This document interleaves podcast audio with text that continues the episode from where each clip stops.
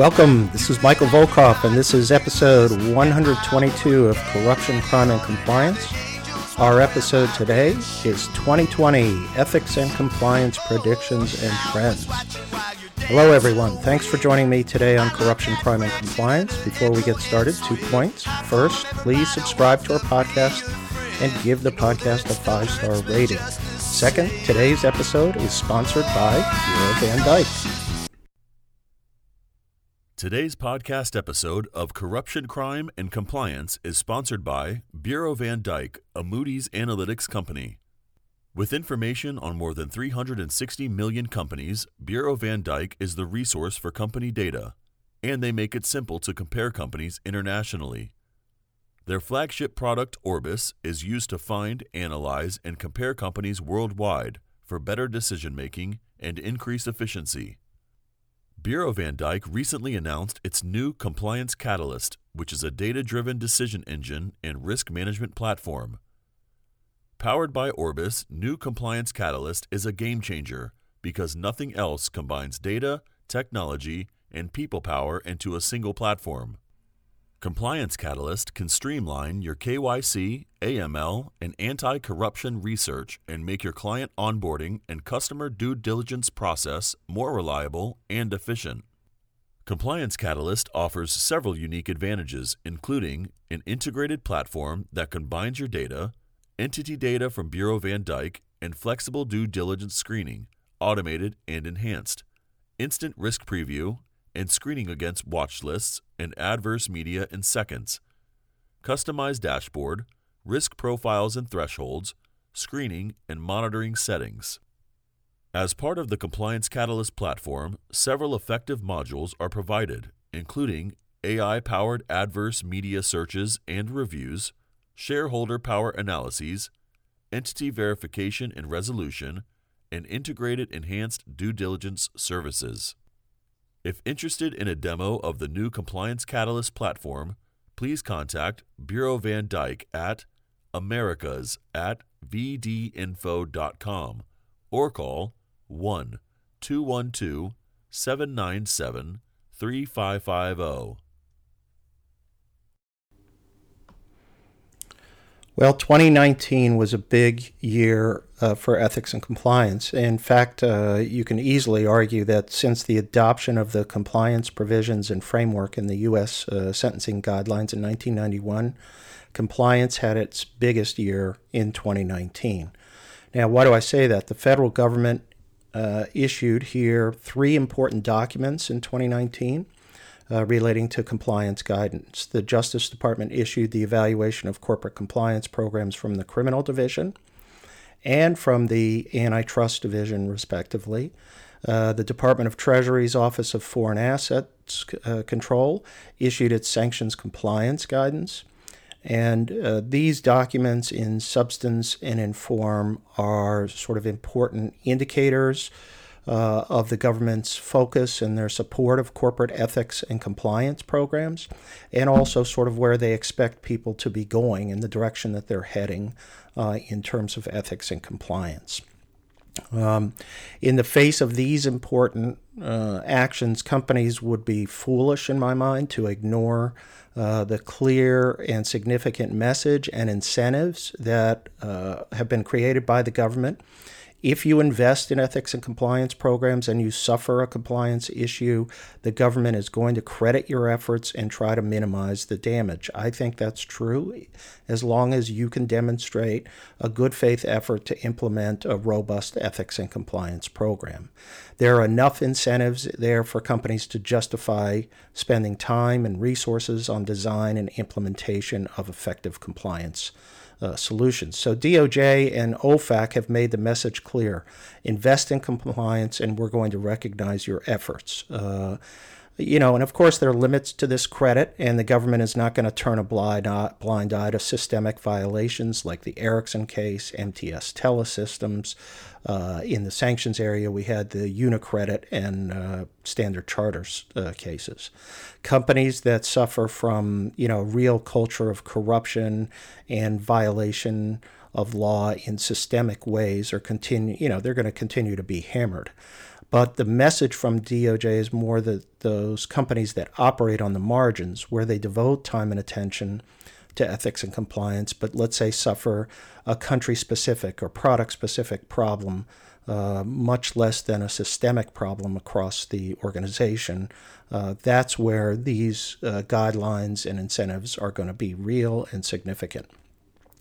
So, knowing that that's sort of our government guidance and incentives in mind, let's look at some other uh, important trends uh, that I see in the ethics and compliance uh, industry. First is uh, more and more talk, uh, more and more commitment, more and more recognition of the importance of an ethical culture. Uh, the DOJ's guidance, for example, fully embraced, I think for the first time, the importance of uh, companies' culture and the need for companies to monitor, measure their respective cultures. It took a few years to bring DOJ along, uh, but now they've fully embraced the importance of an ethical culture. And frankly, it's about time. They should have been doing this uh, years ago, but at least they're there. And this is an important development because the industry, I think, was well ahead of DOJ on this issue, and now DOJ is trying to catch up and sort of push the issue. So, chief compliance officers are responsible for monitoring and promoting a company's culture. Uh, they're the natural uh, caretakers of the culture. They're the natural sort of uh, leaders of the culture uh, in terms of uh, the mechanics and the embedding, the design, and the promotion and the uh, improvement of a company's culture. But uh, CCOs have a tough job here. They got to make sure that senior management devotes adequate time and attention to this issue and promote its culture as an effective control against corporate misconduct. Uh, and and really push the issue and the educational issue of effective ethical culture is an important link to corporate profitability and should always be couched in financial terms, not just in a strategy to reduce the risk of enforcement. Uh, companies with ethical cultures are better performers in the marketplace, and no one can dispute this basic premise. Uh, another trend automation and technology. And uh, people are probably tired of hearing me talk about this, but it really has to be uh, embraced. Uh, CCOs have to embrace technology and specifically automated systems. Um, CCOs understand the importance of automated functions. There are several functions that can be easily automated, such as third party risk management, conflicts of interests, gifts, meals, and entertainment, uh, and hotlines and case management. Uh, and aside from these basic functions, though, CCOs have to devote time to uh, automating or, or getting uh, getting a seat at the table in terms of the financial operations, financial issues that intersect with significant compliance issues. So, what do I mean by that? Uh, let's say you have a policy with regard to rebates and how they're going to be approved, marketing fund allowances, uh, discounts. Uh, compliance has to be part of that. Uh, function and has to have a seat at the table and access to information. So we have to consider the financial interactions, for example, of distributors. Uh, companies offer rebates, discount programs, and these issues have to include that compliance attention. Um, data analytics as part of this is really useful to identify anomalies in financial transactions. Uh, let's say between the company and distributors, but uh, ultimately in making sure that uh, that um, any kind of discounts are being passed on to the customer, let's say, or what the role of a third party is, what are the financial transactions involved, and going uh, from there. Uh, compliance uh, officers also have to continue to show interest in measuring their pro- program performance through data. This is a critical innovation because compliance professionals have to step up, identify meaningful measurement factors, and then hold themselves accountable for performance. Automated technologies generate large amounts of data, and compliance officers have to work carefully to focus on reliable and relevant data. There's a risk here that you can become overwhelmed by information, uh, and that's the new risk is being overwhelmed by information. Along with the increased focus on data and measurement, compliance and professionals are quickly, compliance professionals are quickly catching up on the use of data analytics to detect anomalies. Um, and that, to me, is just uh, something that has to keep going uh, in terms of this. Uh, in terms of trends and something that should be looked at. Some other important trends are uh, the focus on speak up culture. Companies are focusing on the importance of a speak up culture. That means promotion of reporting systems, anonymous uh, reporting systems, but multiple reporting systems sometimes, encouragement of reporting to middle management. Uh, using your middle managers as effective spokespeople and receptors of uh, information and employee concerns, uh, transparent investigation protocols. Uh, and efficient uh, investigative functions are important, consistent discipline, and publication of disciplinary actions with appropriate privacy protections. Uh, whistleblowers and employee reporting are important, if not critical, sources of information needed to identify and fix problems before they fester. One area sort of going that merges from the speak up area and as well uh, in the data area is incident data. Many compliance officers have faced uh, organizational obstacles in securing access to human resource data. Uh, the Justice Department's new compliance guidelines mandate that CCOs have access to incident data across the organization. Uh, hotline data is important and has to be added with uh, human resource data and reporting of issues. CCOs have to broaden their focus so that they can identify proactively problems uh, that may be occurring through analysis of incident data. Uh, another trend uh, is monitoring resources and strategies uh, as part of the reframing of compliance from reactive to proactive, which I'm going to talk about in a little bit. CCOs are starting to focus on how to collect data and monitor the operation of a compliance program. To do this, CCOs have to design and implement specific monitoring protocols, preferably programs that include business representatives. For example, a monitoring program could be designed for high risk third party representatives that's based on a partnership between a compliance officer and the lead business representative responsible for the third party in that way, you can bring together compliance and business and work together in terms of uh, obviously. Um, uh, going through uh, and going through here uh, what can be an effective partnership and bringing together the business and compliance information. So let's talk uh, about another sort of important trend, and I've written a lot about this in terms of turning uh, compliance from a reactive model to a proactive model. And that's what I see as the future of compliance. Um, and, uh, you know, we all hear about the accomplishments of compliance professionals, uh, especially over the last 10 years, from a backwater profession uh, now to front and center. Uh, responsibility for a variety of corporate functions, and uh, hopefully uh, some independence and authority in the C suite so that they can get a line of line of sight across the business. These are important trends and accomplishments that have been, um, you know, the compliance profession has uh, sort of should you know get a big pat on the back for because they've gotten themselves out from under the control of legal officers and created their own sort of uh, sphere of influence. Um, and that's separate from legal and with that important line of sight Compliance is always at risk, of strangulation by deprivation of resources or business interests that feel threatened or try to overcome uh, what might be ethics and compliance standing in the way of a particular business deal. Um, but the greatest threat, in my mind, continues to be a lack of resources and authority within the organization. But the new challenge as we look uh, as sort of uh, compliance gets set up into its new model and the new sort of high profile model is uh, that there's a lot of information, that things happen quickly in the economy today. Um, we have large computer processing capabilities, and there's an ability to analyze and monitor large amounts of data. And compliance now uh, is going to have the capability to build um, uh, build a fresh and robust uh, refocus from a reactive to a proactive program. Traditionally, compliance has been focused on reacting to potential risks or misconduct. So, what do I mean by that?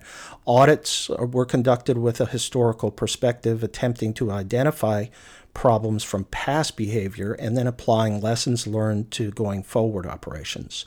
And that perspective is becoming outdated with increased technology and access to information and new monitoring strategies. With automation, companies are able to generate sort of real time data concerning ongoing activities.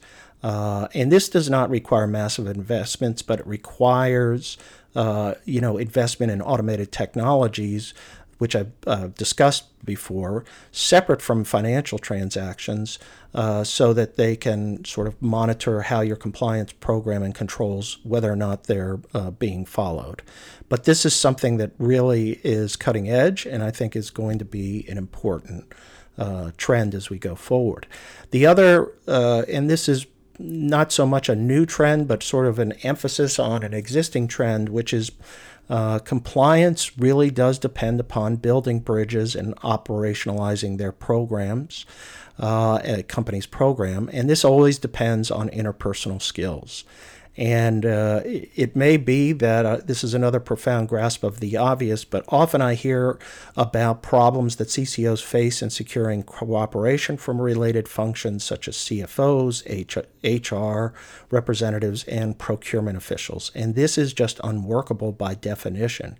Effective compliance requires uh, operationalizing that cooperation across fu- functions. Finance, internal audit, human resources, procurement, and security have to work together.